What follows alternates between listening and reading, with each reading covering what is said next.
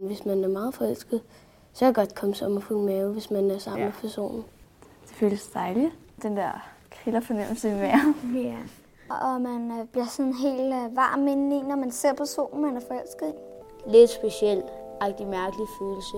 Det siger de i hvert fald på film. Jeg ved så ikke, om det passer.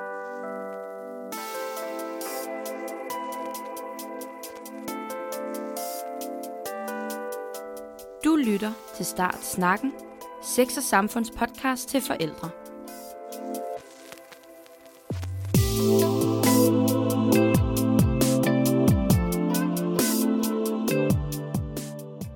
Mit navn er Emilie Håber, og det her er det 11. afsnit af Startsnakken. I denne episode skal vi tale om den første forelskelse, og om det at blive kærester. I denne episode taler jeg med Mette Helena Rasmussen, som er mor til en dreng på 7 og en pige på 13, og Anne Vind, som er teamleder hos Sex og Samfund i teamet for uddannelse og pædagogik.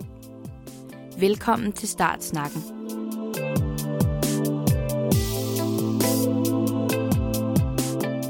Hey, hvor er Gert så hisse? Åh, det er det med Dorte.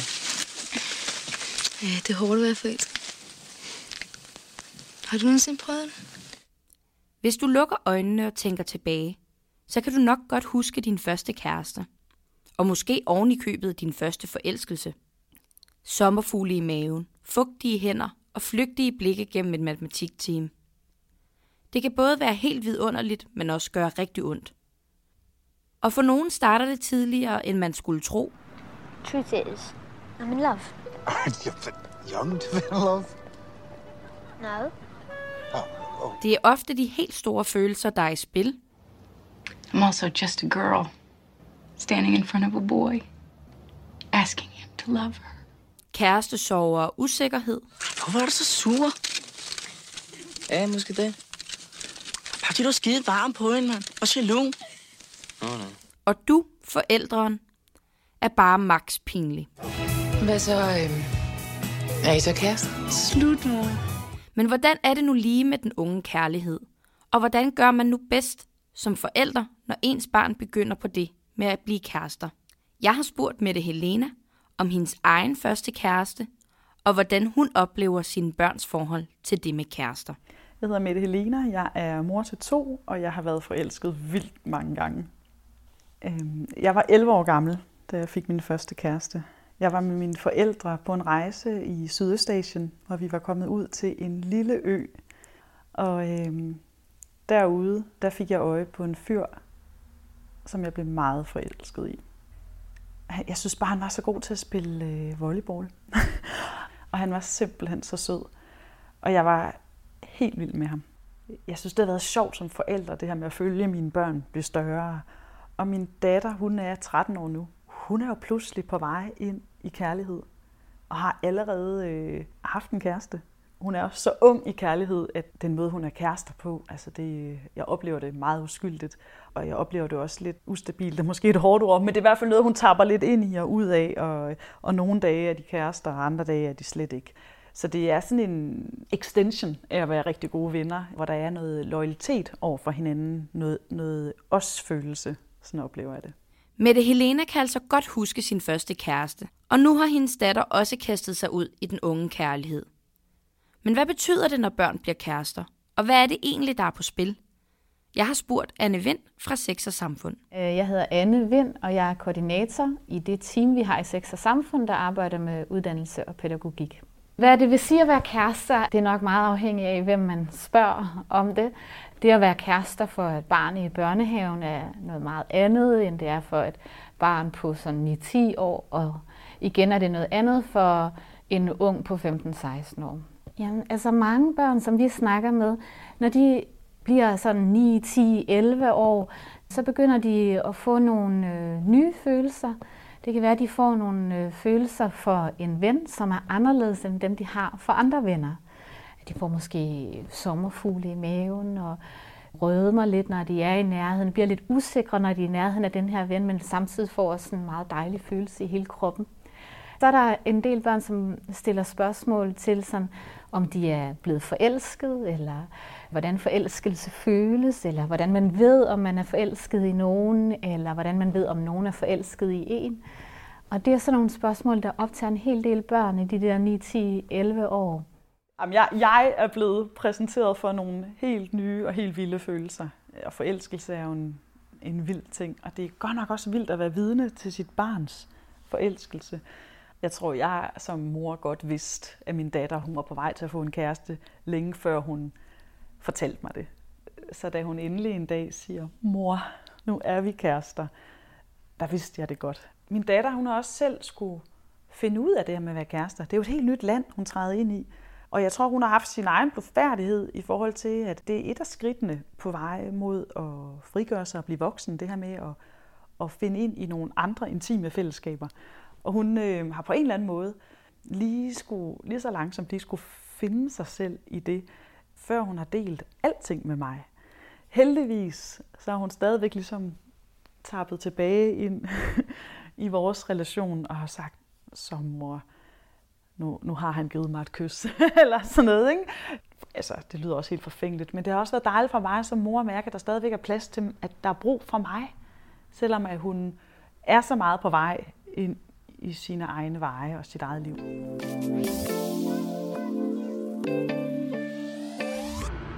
Ej, det må også være dejligt, fordi det være en ret sød person, den man er forelsket i. Ellers ville det jo ikke rigtig give nogen mening. Øhm, selvfølgelig er man lykkelig. Jeg vil sige, at man er lykkelig. Ja. Det er meget uforudsigeligt at være forelsket. Mm. Mange gange er det svært. Ja. For større børn og unge er kæresterelationen et nyt territorie, som man skal lære at navigere i. Og hvad er det så for nogle spørgsmål, som mange børn går rundt med?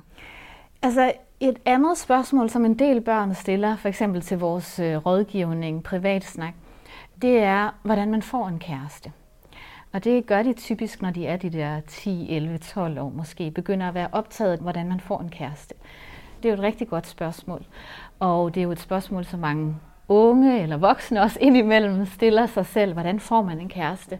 Og det er også et øh, spørgsmål, som det jo kan være lidt svært at give et meget klart og entydigt svar på. Men jeg synes, at noget af det, man kan gøre som forældre, er at tale med sit barn om, hvorfor barnet gerne vil have en kæreste. For nogen kan det være, at det kommer ud af det der, øh, altså at de har oplevet sådan en følelse af forelskelse, en ny følelse af forelskelse, måske over for en ven, som de godt kunne tænke sig at være kærester med Så For andre børn handler det måske ikke så meget om, at der er en, de gerne vil være kærester med, eller en, de er forelsket i. Der handler det måske mere om, at mange af vennerne er begyndt at få kærester, eller snakke om det der med at få kærester, eller at øh, mange i klassen er kærester med hinanden, eller har fået kærester. Og så for at være lidt med i det, så vil man måske også gerne have en kæreste, og vide, hvad skal man så gøre for at få en. Når de bliver lidt ældre, så kan det jo også øh, godt være, at eller handle om, at der er mange andre, både måske kammerater eller venner og voksne, der spørger til, om de ikke snart skal have en kæreste. Og øh, det kan jo godt være, at man gerne vil indfri den forventning, og så øh, stiller det her spørgsmål om, hvordan får man egentlig en kæreste? Og jeg synes, et rigtig godt sted at starte snakken om det, er at snakke med sit barn om, hvorfor man gerne vil have en kæreste, og så tage den derfra. Lysten til at få en kæreste kan altså også komme, hvis vennerne begynder at blive kærester, eller de voksne spørger en om det. Men det behøver ikke nødvendigvis være noget, som barnet selv har tænkt på. Og hvis klassekammeraterne eller vennerne begynder at være kærester, så kan det godt påvirke det sociale.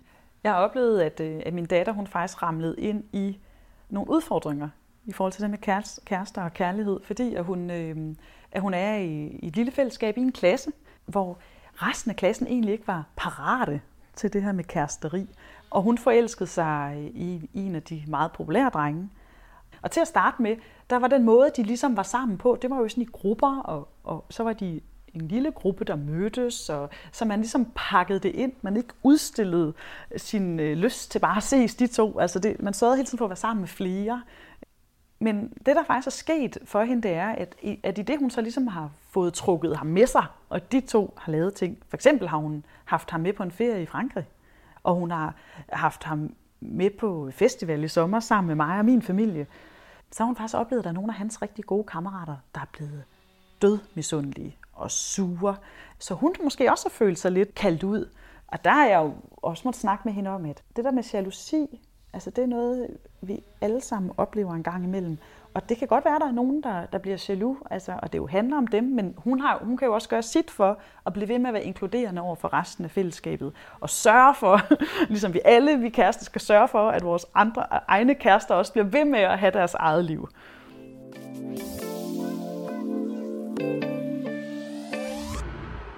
Man skal tale med nogen. Ja, det siger jeg også. Men det er ikke altid ens forældre. Nogle gange, så kan ens forældre være sådan okay at tale med det om. Det er ikke sådan altid, de er pinlige. Når ens barn begynder at få kærester, så kan man godt opleve som forældre, at man bare er helt vildt pinlig. Og så kan det godt være svært at vide, hvordan man så lige skal gøre. Som forældre i dag, det er så svært at finde ud af, hvad er nu det rigtige? Altså jeg tror, vi alle sammen er så redselslagende for at komme til at, at dumme os eller træde ved siden af. Altså jeg er engang kommet øh, grædende hjem og er blevet slået op med af en fyr, øh, jeg havde. Jeg var kæreste med, da jeg var omkring 15. Og jeg cyklede hjem og græd. Og jeg nåede lige sådan at sige til mine forældre, at øh, jeg bliver nødt til at gå igen. Jeg kan slet ikke være i min krop. Jeg går. Ikke? Og da jeg kom hjem, der lå der sådan en seddel fra min far, hvor der stod, drenge, der er ikke en spand fuld, men et helt land fuld. Min far har haft de bedste intentioner, men det kan man ikke bruge til noget, lige når man står der. Vel? Altså, det er jo ikke, fordi man vil have hvem som helst, eller dem alle sammen. Jeg vil jo bare have ham bassisten. Ikke? Så jeg synes, det er så svært, det her med, hvordan man øhm, som forældre bevarer sin nysgerrighed og sin åbenhed og siger, kom og snak med mig, uden at komme til at få væltet alt for meget af sit eget lort over på sit eget barn. Ikke? Øh, jeg vil ikke være for meget, men jeg er også vildt bange for at være for lidt. Mange børn får deres første kæreste i en periode, hvor de også får lyst til at have noget privatliv og ligesom træffe deres egne valg.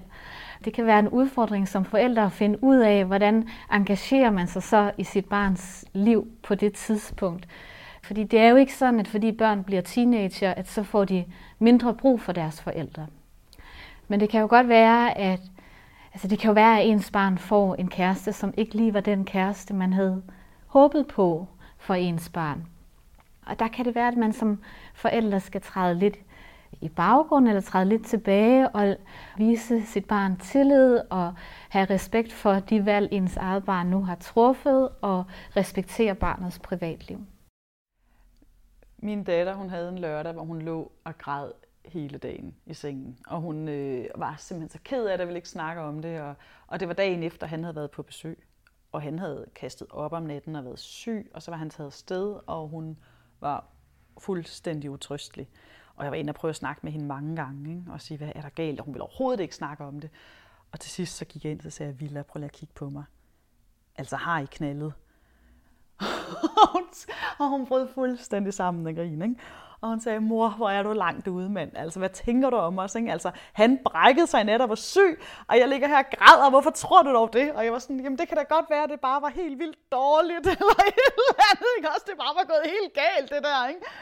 Øh, og hun var sådan, gud, hvor langt, så jeg nødt til ligesom at lige at skrive det ud til alle på Snapchat, at du bare er verdens mest pinlige mor og sådan noget, ikke? Altså, kæft, hvor er du langt ude, ikke? Så det, øh, der, der må man sige, der, der fik jeg lige det der plakaten max pinlig, at jeg sådan virkelig havde misforstået en situation. Og, og, og så fik jeg så svar på, at det egentlig handlede om, at, at hun bare synes, at al den tid, de havde været sammen, der havde han bare snakket meget mere om nogle af sine kammerater, og hvor sjovt det havde været. Og hun, hun har bare siddet og tænkt, hvorfor snakker han hele tiden om dem, når nu vi er sammen? Og, og, og, og, og egentlig bare havde lidt brug for at føle sig set af ham. Og jeg sagde, ej, var det egentlig fint sagt. Så tror jeg, at vi er rigtig mange kvinder, der har det tit med vores kærester, at vi bare trænger til at føle os set. Øhm, så det kan jeg sagtens forstå, at du kan være ked af det over det.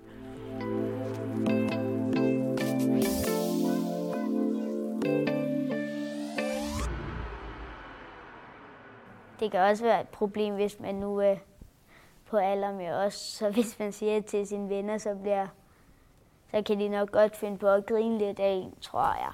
Det kan også være, fordi at man har været forelsket i ham i virkelig lang tid, og så bliver ens veninde bare kærester med ham, og så er han optaget. Jeg synes, det kan være svært, hvis man ved, at personen ikke kan lide en. Ja, der kan altså være mange forskellige følelser involveret for et barn eller for en ung, når man kaster sig ud i forelskelsen. Der kan også opstå en usikkerhed og en sårbarhed, hvis man skal våge sig frem og spørge nogen, om de vil være kærester. For tænk nu, hvis de ikke vil. Noget af det, vi snakker meget med børn og unge om i øh, seksualundervisning, er det her med, at de skal kunne mærke deres egne grænser. De skal kunne mærke deres egne grænser, og de skal kunne prøve at aflæse, hvor andres grænser går. Men det her felt, som handler om kærester og forelskelse og sådan noget, er jo også et område, hvor man nogle gange er nødt til at prøve at udfordre sine egne grænser lidt. Det kan føles meget grænseoverskridende og ubehageligt, samtidig med, at det føles meget, kan føles meget fantastisk at tage initiativet til øhm, at spørge nogen, om de vil være kærester, eller tage initiativet til sådan det første kys. Men det er jo samtidig også det, der kan give øh, en, en rigtig dejlig følelse og en sådan lykkefølelse. Så i det hele taget, så er det jo en svær balancegang mellem at mærke sine egne grænser, men også nogle gange prøve at ture bevæge sig derud, hvor det er lidt usikkert, og hvor man udfordrer sine egne grænser lidt. Der er rigtig meget øh, usikkerhed og øh, sårbarhed forbundet med kæresten, fordi der ligger jo den her aftale i at være kærester, som så kan opløses, og, og, og i det ligger der også en lang række triste følelser af øh, afvisthed og savn og sorg. Jeg ville jo sådan ønske, at jeg kunne skåne min datter for alle de der følelser, der er uløseligt forbundet med kærlighed. Altså det her med at, at føle sig såret. Men på den anden side, så det er også det, der gør, gør det så smukt, at, øh, at man, man bliver så glad for nogen. Og det er altså noget, man må tage med, når man elsker. Så det er ikke, jeg kan nok ikke helt skåne hende for det, hvor end jeg gerne ville. Som Mette Helena siger, så er det næsten uundgåeligt ikke at få lidt ondt i hjertet, når man kaster sig ud i det med kærester. Og den første kærestesorg føles om muligt større end den første forelskelse. Men så kan det jo også nogle gange godt være sådan, at det ikke øh, går som man havde ønsket sig, eller som barnet havde ønsket sig i det her med at være kærester. Det kan jo være, at man har spurgt den anden, om den ville være kærester, men at det havde den anden ikke lyst til. Det kan være, at man er blevet kærester, men man enten er blevet slået op med igen, eller at man har opdaget, at man ikke længere var forelsket i den anden, og har slået op med en, som måske stadigvæk gerne vil være kærester med en. Der kan komme rigtig mange ting i spil der, som kan være rigtig svære for børn, og måske særligt for børn, der ligesom er på vej ind i deres ungdomsår. Det kan føles for børn i den alder, som om, at alting ligesom går i stå, eller går i stykker, når de der ting sker. Og så kan børn lige pludselig få rigtig meget brug for, at der er nogle forældre, der engagerer sig og blander sig og viser tydeligt, at de er der, til at vise, hvordan det der kan føles sådan øh, helt uoverskueligt trist, at der, hvordan der også er en vej ud af det. Min datter hun får en, øh, sin kæreste, og efter nogle måneder, der får hun en sms, hvor han skriver, at han ikke føler, at han, jamen, han, han kan ikke være det, hun fortjener og han, han skriver det jo lige så fint, som man skal skrive det. Og at øh, hun fortjener bedre, og øh, han vil hellere bare være gode venner. Og hun var simpelthen så ked af det, og hun græd i flere dage. Hun var her hos mig, og, vi, og jeg trøstede, og vi gjorde alt, hvad vi kunne. Ikke? Men så skrev hendes far til hende, sød skat, jeg vil gerne invitere dig ud at spise i morgen, og du må bestemme lige, hvad du vil have at spise. Og sådan bliver det hver gang fra nu af, nogen slår op med dig over sms. Og jeg elskede ham for at skrive sådan en besked til hende, fordi at det der med, med at blive afvist og kærestesorg, det er jo noget, vi det nok desværre alle sammen må indse, vi, vi skal igennem, og nok flere gange i vores liv. Altså, det er røvsygt at blive slået op med over en sms. Så vi, vi forsøger at tage hende meget alvorligt. Og vi kan jo sangsætte os ind i det. Jeg tror, alle ved, hvor smertefuldt det er at blive ramt af kærestesorg. Og, øh, så vi kender det jo godt, og, øh, og, og bliver bare nødt til at, at trøste så godt vi kan. Vi voksne, vi bliver nødt til at, at lige finde tilbage ind i, at, at når man er teenager, og man er forelsket, jamen så, øh, så er det hele ens virkelighed, og det er virkelige følelser, det er virkeligt.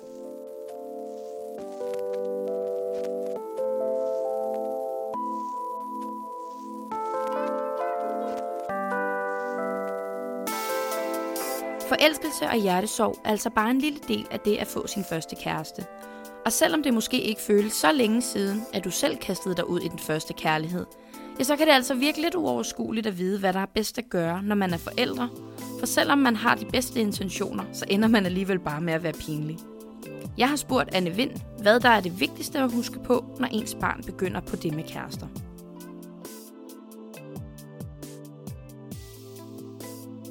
Helt overordnet set skal man jo være opmærksom på, at det kan komme på meget forskellige tidspunkter i børns liv. Det der med at være optaget af kærester. For nogle kommer det meget tidligt, måske allerede når de går i børnehave. For nogle andre kommer det meget sent, og de er måske ikke særligt interesseret i øh, kærester, heller ikke når de øh, bliver teenager. Så først og fremmest synes jeg, at man skal så spørge ind, men med respekt for, at der kan være nogle ting, som ens barn har lyst til at tale med en om, og nogle ting, som ens barn ikke har lyst til at tale med en om.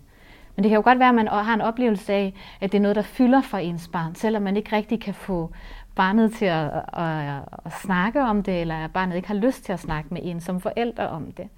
Og der har vi jo en, en rådgivning her i Sex og Samfund, som hedder privatsnak.dk, hvor man kan ringe ind og øh, stille spørgsmål, for eksempel om kærester og forelskelse, og tale med en anden om det. Det gode råd til, hvordan man skal tale med sit barn om det der med at være kærester, ikke at man skal sige noget bestemt til sit barn. Det er, at man, øhm, ligesom når det handler om alt muligt andet, gennem hele ens barns liv skal være opmærksom på, øhm, hvor barnet er henne i forhold til det her spørgsmål, og spørge nysgerrigt ind til sit barn, og vise barnet, at man er der, samtidig med, at man har respekt for, at der er nogle ting, som ens barn har lyst til at dele med en som forælder, og gerne vil snakke med en om, og der er nogle ting, som ens barn ikke har lyst til at snakke med en som forælder om.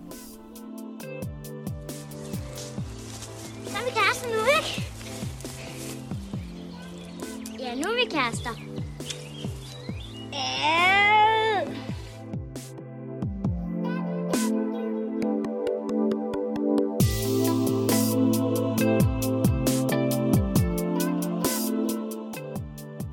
har lyttet til Start Snakken, Sex og Samfunds podcast til forældre. Hvis du godt kan lide vores podcast, så husk at dele den med venner og bekendte, som måske kunne have brug for lidt inspiration og råd til, hvordan man håndterer livets små udfordringer. Og husk, at du altid kan støtte Sex og Samfunds arbejde for alle menneskers lige ret til at bestemme over egen krop og seksualitet. Det kan du gøre på sexogsamfund.dk. Mit navn er Emilie Håber, og på redaktionen sidder Martin Johansen, og jinglen, som du lytter til lige nu, er produceret af musiker Simon Hu. Vi har i dette afsnit brugt klip fra filmene Vil du se min smukke navle? Skal vi være kærester? Notting Hill? Love Actually? Og to ryg og en aflevering. Tak fordi du lyttede med. thank you